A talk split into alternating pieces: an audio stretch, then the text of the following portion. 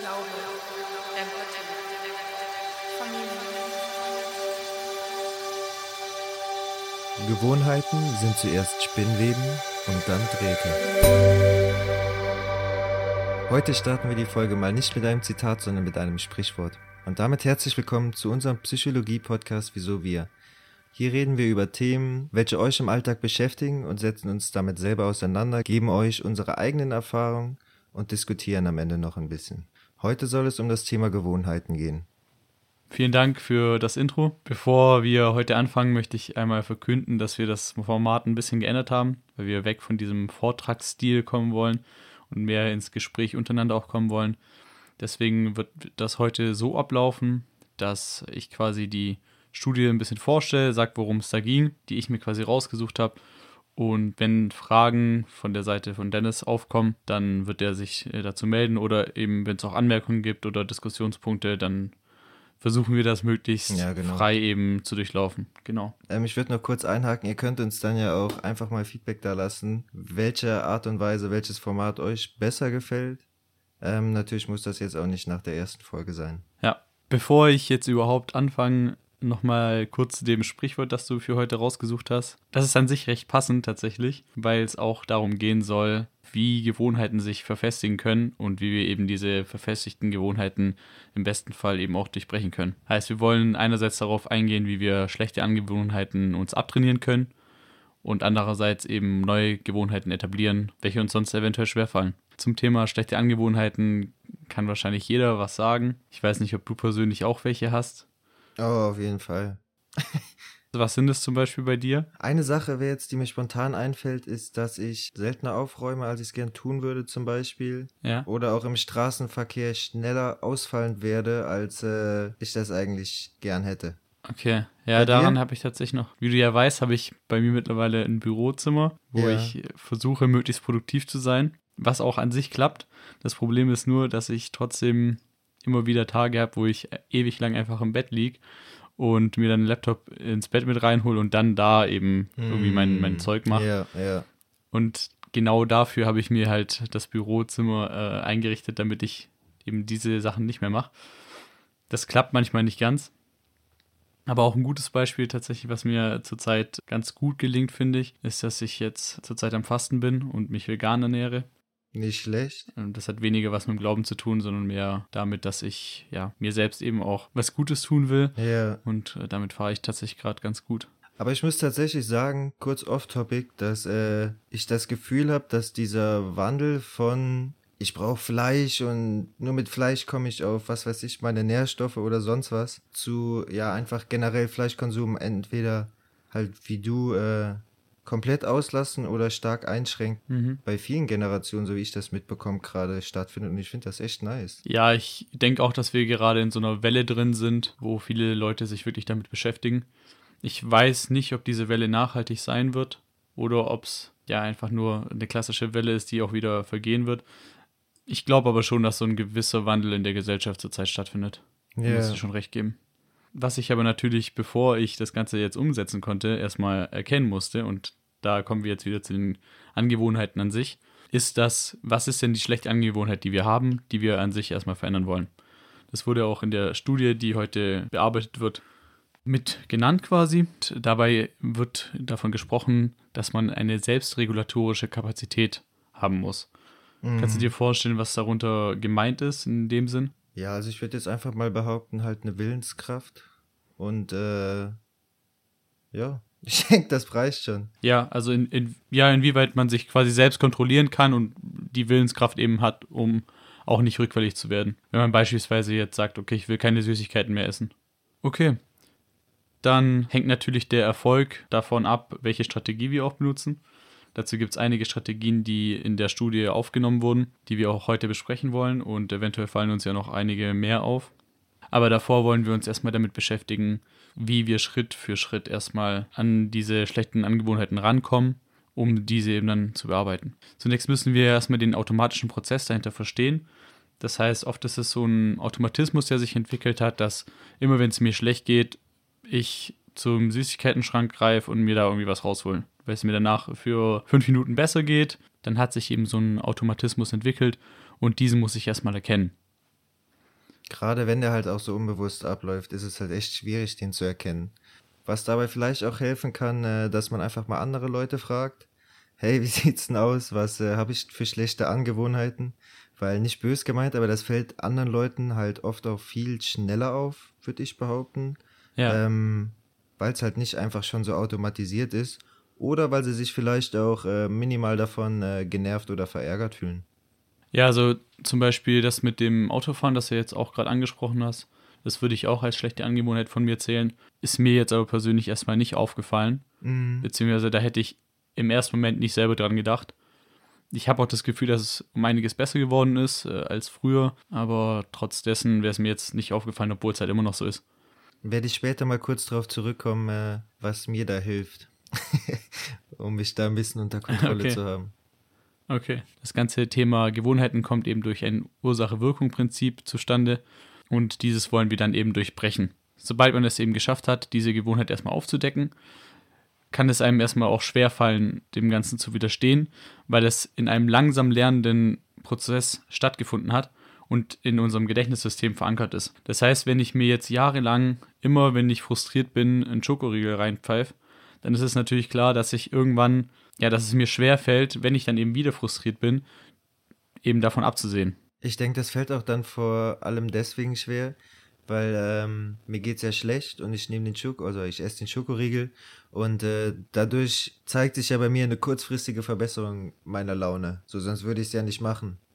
Und äh, vor allem, dass man dann halt auch irgendwann später, wo wir wahrscheinlich auch hier später drauf zurückkommen, Alternativen findet, die einem auch halt diese Verbesserung der Gemütslage oder was auch immer dann geben, damit man halt nicht mehr abhängig ist, seine Laune zu steigern, einfach indem man Schokoriegel isst.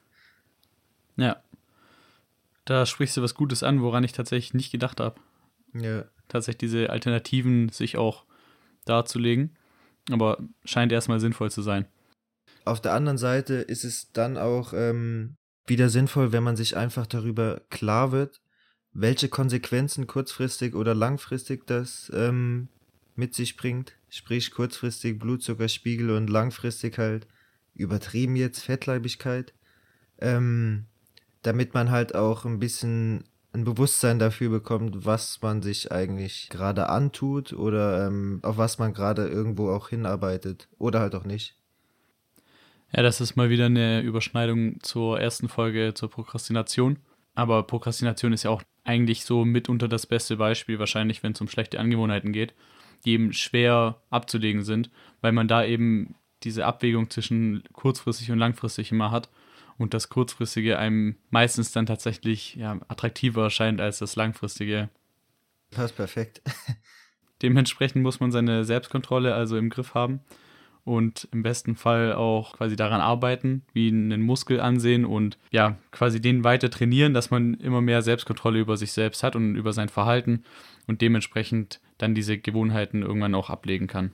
Bevor wir jetzt aber auf die Selbstkontrolle weiter eingehen, ist noch wichtig zu sagen, dass die Selbstkontrolle an sich nicht alleine dasteht, sondern ihr könnt es euch um einiges leichter machen, wenn ihr Strategien für euch findet, die euch das Ganze eben leichter machen. Und da wurden in der Studie jetzt drei verschiedene Methoden aufgezeigt und eben durchgeführt.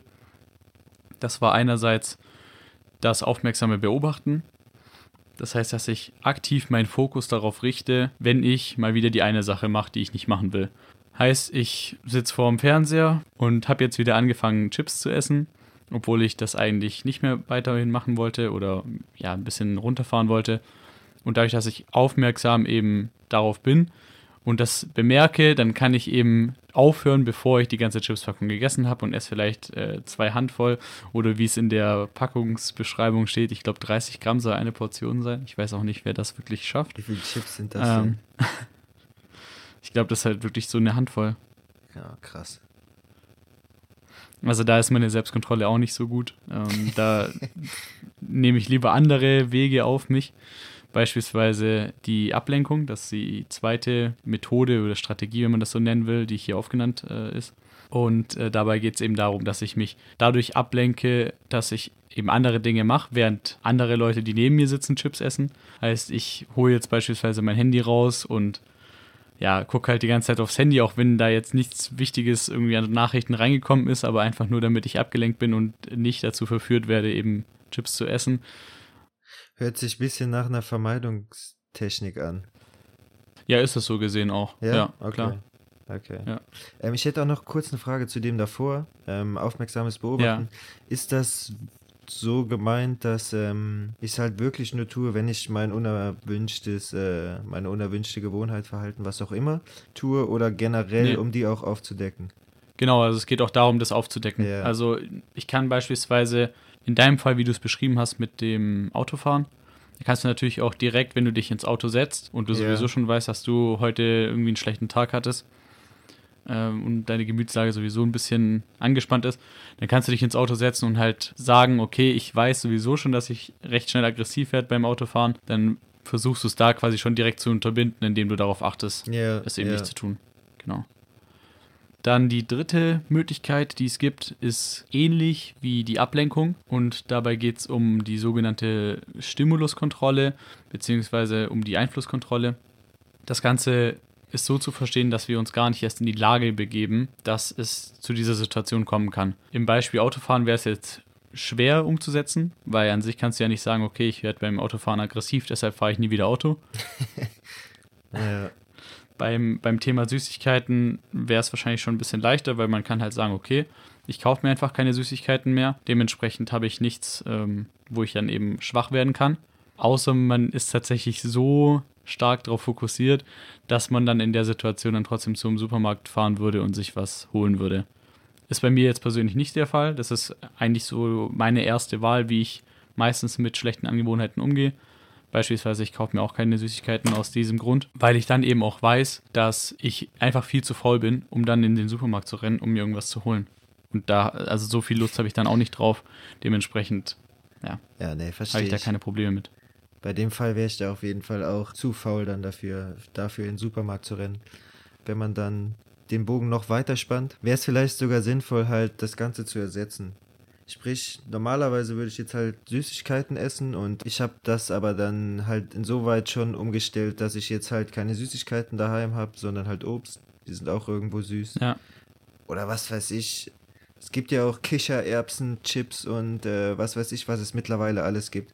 Halt einfach Sachen, die ähnlich sind und auch zum Beispiel in dem Fall jetzt zum Snacken gedacht sind, Mhm. aber halt einfach gesünder sind. Ja klar, kann man machen. Also je nachdem, was man dafür Vorlieben hat und was man dann selbst auch für sich so akzeptiert. Also ich brauche mir jetzt natürlich keine Kichererbsen und Chips kaufen, wenn ich die vom Geschmack her einfach gar nicht feiere, so dann brauche ich mir die auch gar nicht kaufen. Aber die sind gut. Das mag sein, ich weiß es ja nicht. Also ich habe die tatsächlich noch nie probiert. Das wird Aber erst ja, unsere also, erste Produktplatzierung. Perfekt. Bevor wir jetzt zu den Ergebnissen dieser verschiedenen Methoden kommen, würde ich gerne noch ein, zwei Probleme ansprechen. Und zwar, das erste Problem ist, dass das Ganze mit einer Tagebuchstudie durchgeführt wurde. Das heißt, die Probanden hatten zwei Wochen Zeit und sollten am Ende von jedem Tag in ihr Tagebuch quasi schreiben, wie oft sie in die Versuchung gekommen sind, ihre schlechte Angewohnheit eben durchzuführen und wie, wie gut es eben auch geklappt hat. Und die sollten eben diese drei verschiedenen ja, Methoden bzw. Strategien dann eben auch durchführen. Und dann konnte im Nachhinein auch bewertet werden, wie gut diese Strategien gewirkt haben. Was denkst du, was könnte dieses Problem an der Tagebuchstudie sein? Na, das Problem ist halt, dass man äh, eine Selbsteinschätzung un- nur hat. Heißt, die Personen äh, sagen halt Ja. selber, wie sie es äh, sehen und äh, ändern dann vielleicht auch mal aus fünfmal das Verhalten gezeigt auf dreimal gezeigt, weil man ja auch einen guten Eindruck hinterlassen will. Und das Ganze, was dort halt Ja. dahinter liegt, ist ähm, der Faktor der sozialen Erwünschtheit. Ist in der Psychologie ein sehr äh, bekanntes Konzept und da geht es halt einfach darum, dass die Antworttendenz von Leuten halt oft in die Richtung geht, dass man das ankreuzt, was sozial halt erwünscht oder gebilligt ist und sich halt ja gewisse Antworttendenzen bilden oder die Daten nicht zu 100% genau sind. Aber ich meine, wann hast du zu 100% genaue Daten, außer du machst jetzt eine Herzfrequenzmessung oder sowas? Also alles, was mit ja, also an Fragebogen sich gebe eh ich dir immer da schon recht. Eingeschränkt.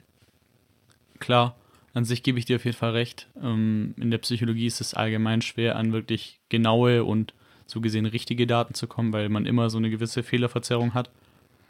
Äh, ich wollte es nur trotzdem schon mal genannt haben, damit man eben weiß, dass man das Ganze nicht direkt für bare Münze nehmen muss, sondern nur Tendenzen wahrscheinlich erkennen kann. Ja. Aber also allein schon dadurch, dass du ja dieselben Kritikpunkte hattest, die ich mir auch vorgemerkt hatte, zeigt das ja, dass es wahrscheinlich schon in diese Richtung geht. Und Dass dass, wir ein gut eingespieltes Team sind. Yay. Perfekt. Dann ein weiteres Problem, das ich in der Studie gefunden habe, ist, dass es sich tatsächlich nur darum gehandelt hat, dass man Angewohnheiten, die man hat, eben versucht hat zu stoppen. Aber auf der anderen Seite gibt es ja auch Angewohnheiten, die wir uns antrainieren möchten. Also beispielsweise kann man jetzt sagen, okay, ich will versuchen, keine Süßigkeiten mehr zu essen. Diese Denke von wegen, ich will mit dem und dem aufhören, also das eine will ich nicht mehr tun. Oder ich ernähre mich jetzt nur noch vegetarisch, vegan oder ich ernähre mich jetzt nur noch gesund. Da ist die Denke eben nicht mehr, ich verzichte auf etwas, sondern ich fokussiere etwas anderes. Ja, das fand ich ein bisschen schade, dass da nicht beide Aspekte mit reingenommen wurden. Mhm. Also das erstmal nur so zu dem Thema, dass man Bescheid weiß, worum es geht. Zu dem Design, wie das Ganze durchgeführt wurde. Ähm, ich habe ja diese drei Strategien schon genannt. Und das Ganze wurde nochmal unterteilt in schwache Gewohnheiten und starke Gewohnheiten. Das könnte man jetzt äh, beispielsweise vergleichen, wenn man sagt, okay, wir haben einen Gelegenheitsraucher, der aufhören will zu rauchen. Das wäre dann eher eine schwache Gewohnheit. Und äh, jemanden, der wirklich eine Schachtel Zigaretten am Tag raucht, das wäre dann eher eine starke Angewohnheit. Und da konnte man sehen, dass bei den schwachen Angewohnheiten war es quasi egal, welche Strategie man verwendet hat.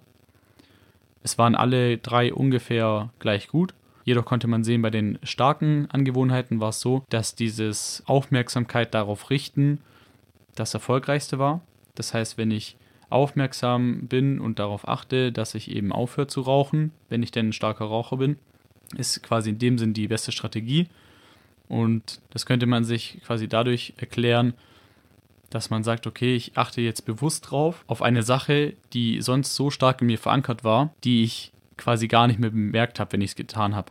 Also viele Raucher ist ja so, äh, natürlich merken die schon, wenn die rauchen, so ist nicht. Aber dass man, Wachst Dass man so die Situation hat. auf. Oh, ich bin schon wieder. nee, aber ich glaube, du weißt, Ja, ja. worauf ich hinaus will. Ja. Und also es, mir persönlich ging es zum Beispiel auch so, im, im Sinne des Fastens nehme ich auch keine Süßgetränke mehr zu mir. Also ich trinke nur noch Wasser. Und ich war, äh, letztens war ich mit einem mit einem Kumpel eine Falafel essen. Da habe ich mir halt eine Falafel geholt und habe mir dann noch äh, aus, dem, aus dem Kühlschrank habe ich noch eine Cola mit rausgenommen. So, obwohl ich ja eigentlich halt Ja, nichts Süßes ja. mehr trinken will. So, dann habe ich halt angesetzt, habe halt den ersten Schluck genommen und habe gemerkt so, oh, da war ja was. also so, das war halt dieses automatische, beziehungsweise dieses, äh, dieses, ja, diese starke Angewohnheit. Und das war dann erstmal schwierig, so äh, damit umzugehen. Und da musste ich eben, in dem Fall hätte ich einfach noch stärker darauf achten müssen und meine Aufmerksamkeit darauf richten müssen, dass ich das ja nicht mehr machen will. ja, aber ich hoffe, So, du hast die Cola die- dann trotzdem genossen. Ich habe sie tatsächlich weitergegeben. Also Oh, wegschmeißen okay, wäre für mich okay. dann nicht. Das ist sogar noch besser, Ja. aber wegschmeißen fände ich auch irgendwo. Ja. Nee, also wenn ich da jetzt alleine wäre und ich hätte die mir geholt, dann hätte ich die auch getrunken. So, weil, als ob ich die ja jetzt äh, wegschmeiß. Aber dann habe ich die da einfach dem Kumpel gegeben. Perfekt in perfekt zu Corona-Zeiten. Corona-Zeiten. ja, natürlich. Wir hatten natürlich negative Tests. ich weiß, ich weiß. Dann die nächste Strategie, die am zweitbesten funktioniert hat, war die Ablenkung. Heißt, dass ich mich aktiv ähm, versuche, davon abzulenken. Wäre jetzt in dem Fall natürlich schwierig gewesen, weil wie soll ich mich in einem Lokal, in dem da der, der Kühlschrank steht, davon ablenken, dass da die Süßgetränke sind, auf die ich jetzt gerade Lust hätte. Wenn ich jetzt nicht, also ich muss natürlich erstmal den Fokus darauf haben. Ja, Also eben. ich habe ja eben, ziemlich genau, automatisch genau. da eben zugegriffen und Ja. dementsprechend war das nicht so sinnvoll. Ja. Und am schwächsten beziehungsweise die schlechteste Art und Weise, wie man diese starken Angewohnheiten bekämpfen kann, ist äh, die Einflusskontrolle. Das heißt, dass man gar nicht erst in die Situation kommt. Das ist jetzt natürlich in dem Fall, wenn man eine starke Angewohnheit hat, beispielsweise jetzt mit den Getränken, so dann könnte ich halt sagen, okay, ich gehe nirgends mehr essen oder trinken oder was weiß ich, wo Süßgetränke sind. Ist natürlich schwierig. Man könnte es aber auch auf den äh, Raucher wieder zurückführen, der eben viel raucht am Tag und wahrscheinlich auch im Freundeskreis viele Raucher hat und der dann sich selbst keine Zigaretten mehr kauft, aber sobald er dann mit seinen Freunden unterwegs ist, sich quasi automatisch eine Zigarette von einem Kumpel nimmt und Mhm. dann halt mitraucht. Dann ist es natürlich schon schwierig. Und da ist eben, wie gesagt, dieses aufmerksam darauf achten, dass ich eine gewisse Sache nicht mehr mache, ist eben da am, am stärksten. Ich habe mich gerade gefragt, wir haben ja schon mal in dem Podcast hier über Achtsamkeit geredet. Ähm, ich Ja. denke gerade, um einfach auch generell ein besseres Wahrnehmungsvermögen für sich selbst zu bekommen, was man gerade macht, denkt, fühlt oder was weiß ich, wäre auch äh, in dem Kontext jetzt ein Achtsamkeitstraining äh, auf jeden Fall sinnvoll. Oder halt regelmäßig vor allem. Sonst bringt es nichts, Achtsamkeitsübungen zu machen. Ja, also in dem Sinn auf jeden Fall. Man sieht mal wieder, wie verwoben das Ganze ist und wie wir immer wieder ja, Anhaltspunkte zu anderen Folgen finden. Ich denke, wenn ich, bevor ich zu diesem Lokal gegangen wäre, mir gesagt hätte, okay, du kannst dir auch ein Getränk holen, aber eben nur Wasser, dass ich dann wahrscheinlich nicht zugegriffen hätte, weil dann wäre dieser Automatismus nicht mehr in mir drin gewesen, sondern ich hätte bewusst darauf geachtet. Ja. Es wurde aber nicht nur in starke und schwache Gewohnheiten abgegrenzt, sondern auch in starke und schwache Versuchungen. Heißt, inwieweit will ich denn diese eine Sache wirklich? Also beispielsweise, wenn ich jetzt äh, jemand bin, der im Normalfall viele Süßigkeiten isst und quasi dahin schmilzt, äh, wenn er irgendwas Süßes isst, dann ist natürlich die Versuchung, dann ist natürlich die Versuchung viel größer, als äh, wenn ich jemand bin, der schon ab und zu mal was Süßes isst, aber jetzt nicht so den großen Nutzen darin sieht und das jetzt eben auch abbrechen will. Das ist dann natürlich eine schwächere Versuchung.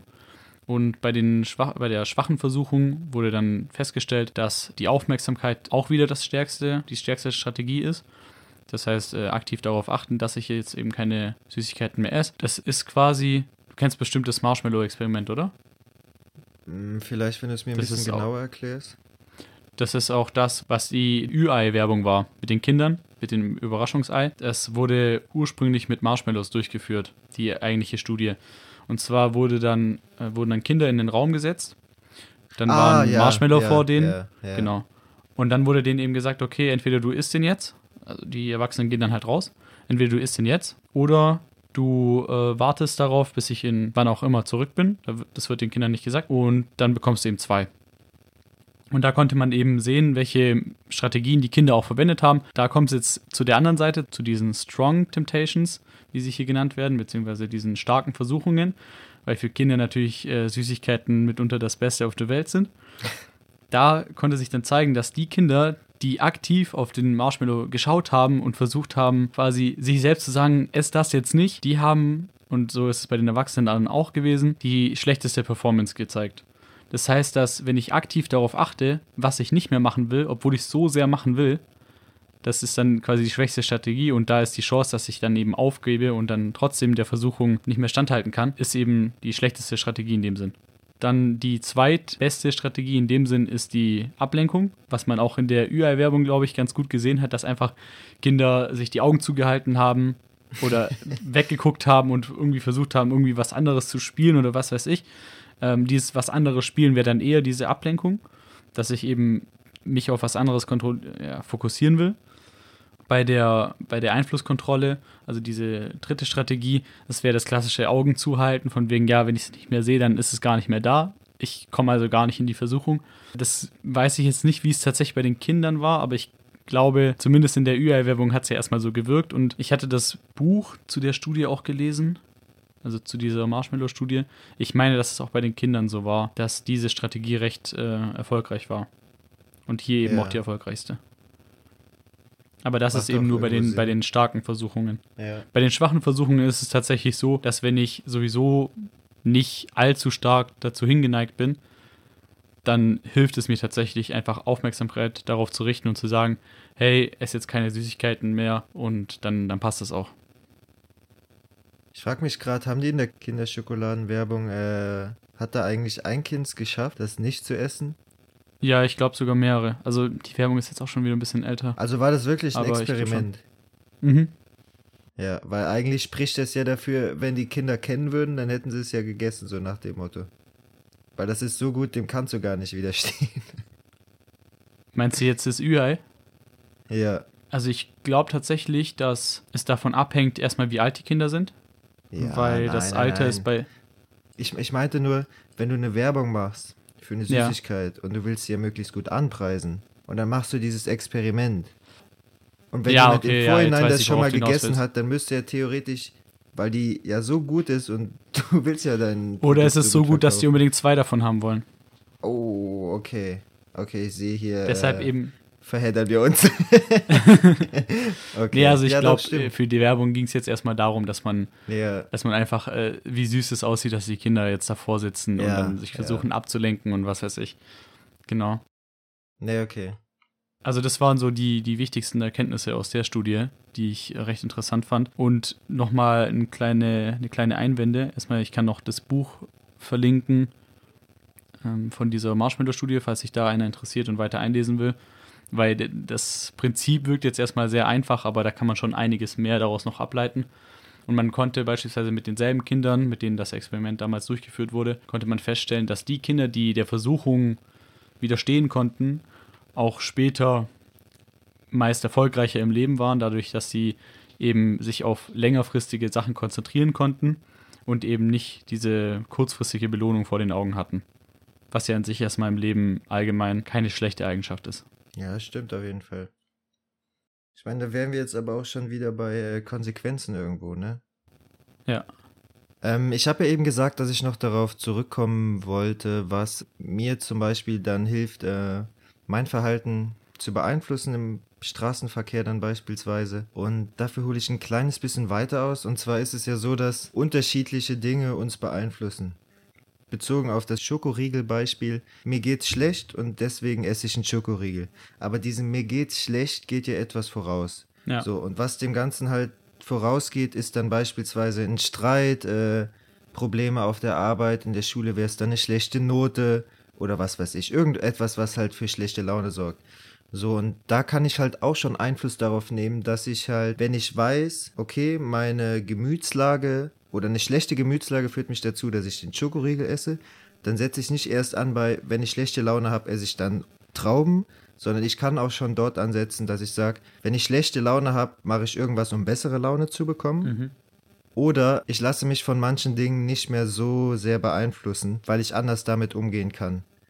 Heißt, äh, ich nehme jetzt zum Beispiel etwas nicht so persönlich, okay, die Note ist schlecht, aber dann denke ich positiv, okay, ich habe daraus gelernt, das nächste Mal mache ich es besser. Und so ist das bei mir dann auch im Straßenverkehr, wenn ich halt wie du richtig geraten hast, schon verärgert ins Auto steige, bin ich natürlich ähm, leichter reizbar und äh, werde dann halt eher mal ausfallend irgendwie im Auto. Wahrscheinlich kriegt es der andere in 90% Ja. der Fällen eh nicht mit. Ähm, aber das ist eine andere Sache. Und ähm, was ich dann zum Beispiel mache, weil ich weiß, dass das auch meine Gemütslage beeinflusst, wäre zum Beispiel Musik zu hören, die mich ein bisschen runterbringt. Ich weiß nicht, wie es bei dir ist. Bei mir ist es so, dass äh, wenn ich zum Beispiel Musik höre, die sehr äh, energiegeladen und ich sag mal so straightforward ist, zum Beispiel eher aggressiverer Hip-Hop oder irgendwie was in die Richtung, dann äh, bin ich auch euphorischer und Man fährt, man fährt auch aggressiver und so. ja, Ja. Ich meine auch, dass es Studien dazu gibt. kann ich mir gut vorstellen. Ziemlich sicher, ziemlich sicher, ja. Aber dass ihr halt vorher Einfluss drauf nehmt und nicht erst, wenn äh, ihr in der Versuchung seid, halt diese unerwünschte Gewohnheit auszuführen. Ja, klingt auf jeden Fall erstmal sinnvoll. Natürlich ist es dann immer schwierig in der Situation, das selbst dann auch durchzuführen. Ich habe es beispielsweise auch oft so gemacht, dass äh, ich eine Phase hatte, wo ich wirklich sehr viel Jazz beim Autofahren gehört habe. Und da kann man gefühlt gar nicht aggressiv werden. Aber wenn ich sowieso schon so, so eine leichte Aggression in mir habe und manchmal, manchmal will man ja das Gefühl auch verstärken, was absolut nicht gesund ist, aber das kennst du wahrscheinlich auch, dass wenn man, wenn man manchmal wütend ist, dann will man, also beziehungsweise habe ich manchmal das Gefühl, dass ich gar nicht will, dass ich mich wieder direkt beruhige, sondern Ja. es ist dann für einen in dem Moment auch irgendwie in Ordnung, so, nee, ich darf jetzt auch aggressiv sein, so, also dieses Nee, darf man ja auch. So. Ganz aus äh, therapeutischer Sicht so. Aber äh, ich verstehe Natürlich schon. schon, aber das, äh, genau, man, man, man- will seinen Gefühlen auch mal freien Lauf lassen. Ja, Und dann ist ja. es halt schwierig, dann äh, mit, ja, mit genervtem Blick da durch die Gegend zu fahren und dabei Jazz zu hören. Wobei es manchmal auch sehr lustig sein kann. Ja. Aber ja, Ja, es ist halt schwierig, das Ganze umzusetzen. Und Ja. man muss einfach für sich selbst diese Methoden finden. Das hattest du ja auch vorhin schon angesprochen, dass man einfach eine andere Sache findet, auf die man eben ausweichen kann. Und das wäre Mhm. eben in diesem Fall einfach die Musik, die man mit beeinflussen kann, um dann eben gar nicht erst in die Versuchung zu kommen. Ja. Oder halt, ich würde einfach mal sagen, seine Impulskontrolle. Also Impulskontrolle bedeutet halt einfach, dass ich einen Drang spüre, etwas Gewisses zu tun und inwiefern ich dann kontrollieren kann, dass ich diesem Drang nachgehe oder halt eben nicht. Und dass man seine Impulsivität dann insofern halt auch kontrollieren kann, indem man sich nochmal bewusst macht, was für Konsequenzen daraus resultieren. So, Ja. beispielsweise, wenn ich halt, also ich nehme jetzt einfach mal das Beispiel äh, wie der Straßenverkehr und ich würde zum Beispiel Mittelfinger zeigen. So, wenn ich da halt Pech habe und jemand hab, der, was weiß ich, äh, zufällig das sieht und sich so davon angegriffen fühlt, dass er halt äh, mich anzeigt und was weiß ich, dann kann es halt sein, dass ich für kurz die Hand und den Finger heben einfach 2000 Euro bezahle. So, und mit dem Hintergedanken ähm, kontrolliert man halt seine Impulsivität dann schon noch mal ein bisschen mehr. Und das gleiche ist halt bei allen möglichen anderen Gewohnheiten so.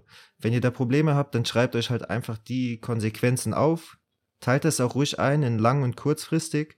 Und da werden auch positive Konsequenzen mit rumkommen. So, wenn ich in, mich da halt irgendwie auslasse, dann, dann äh, lasse ich ja auch ein bisschen Dampf ab, fühle mich vielleicht einfach ein bisschen besser. Vielleicht denke ich auch, oh ja, dem habe ich es gezeigt oder was weiß ich.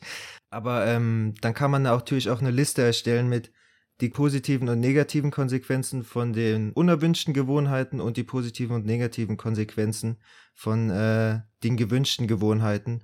Und im optimalsten Fall ist dann natürlich Liste für die erwünschten Gewohnheiten bei positiven Konsequenzen länger und bei negativen niedriger oder kürzer. Wäre natürlich optimal, wenn das immer so bei rumkommt. Und wenn man auch in der Situation selbst dann sich diese Zeit nimmt, um sich die Gedanken darüber zu machen. Ich meine, die Das- kann man sich auch vorher machen. Ja, klar. Aber ob man dann in der Situation selbst dann auch wirklich daran ja, denkt, nee, höchstwahrscheinlich nicht. Das ist die andere. Frage. Also ihr konntet schon sehen, dass die Selbstkontrolle an sich sehr wichtig ist, aber nicht alleine ausschlaggebend ist, sondern auch vor allem die Art und Weise, wie ihr dann in der Situation selbst damit umgeht, beziehungsweise welche Strategie ihr fahrt. Ja, kann eben dazu führen, ob man jetzt diese Angewohnheit ablegen kann oder eben auch eine neue Angewohnheit etablieren kann, was wir ja auch quasi so ein bisschen mit angeschnitten haben mit dem Thema Ernährung bei mir. Ja, ich würde euch einfach nur mit auf den Weg geben wollen, dass versucht, dass ihr einfach versucht, diese verschiedenen Strategien oder Methoden mal durchzuprobieren und einfach mal drauf achten, okay, ist das jetzt für mich eher eine starke Angewohnheit, die, die mir schwer fällt, wieder abzulegen, oder ist es so ein Ding, was mir sowieso ein bisschen leichter fällt und je nachdem muss man dann die Strategie anpassen und einfach mal ein bisschen rumprobieren. Das kann man so per se nicht an alle Menschen sagen. In der und der Situation sollte man am besten die Strategie fahren, sondern das ist für euch persönlich immer ja so ein bisschen Try and Error. Und da müsst ihr einfach mal schauen, was für euch in den Momenten am besten passt. Genau. Das Einzige, was ich dem noch hinzuzufügen habe, wäre, dass es auch völlig in Ordnung ist, dass man äh, halt einfach mal dann den Schokoriegel isst und so. Oder generell, wenn man dachte, man hätte sich schon umgewöhnt und seine Gewohnheit verändert, das ist halt, wie du am Anfang schon gesagt hast, ein ewig langer Prozess. So, das hast du ja auch jahrelang verinnerlicht und äh, ist konditioniert. Das ist auch okay, dass man dann halt einfach mal einen Rückfall hat und so. Das ist völlig normal, das gehört dazu. Und äh, lasst euch davon dann auch nicht wieder runterziehen. Ich denke, das ist auch allgemein zu allen Folgen wahrscheinlich Ja, zu sagen, dass wir hier versuchen, euch Mittel mit an den Weg zu geben, wie ihr versuchen könnt, das Beste aus euch rauszuholen. Das heißt aber nicht, dass ihr nur mit dem Besten von euch zufrieden sein könnt, Mhm. sondern dass es auch absolut in Ordnung ist, dass man ab und zu eben sich auch mal was gönnt oder auch mal Momente der Schwäche hat. Wir zeigen es ja immer wieder auch an uns selbst, dass obwohl wir über die ganzen Themen sprechen, eben selbst auch eigene Fehler begehen und auch vollkommen d'accord damit sind. Gut, wenn du sonst nichts mehr zu sagen hast, war das mal wieder Ja, ein das gutes war's. Schlusswort. Ähm, zurückkommend auf den Spruch vom Anfang, haben wir jetzt, denke ich, eindeutig erklärt, warum äh, Spinnweben irgendwann zu Drähten werden, weil es halt einfach ewig lang dauert und äh, sich einfährt und dann ist es halt einfach ein Draht. Ähm, aber auch ein Draht kann man verbiegen oder durchschneiden, von daher, oder einschmelzen. also äh, denkt positiv. Wir freuen uns, dass ihr äh, wieder zugehört habt. Wenn ihr Feedback habt, lasst uns das auf Instagram oder Facebook unter Wieso wir da und bis zum nächsten Mal. Ciao.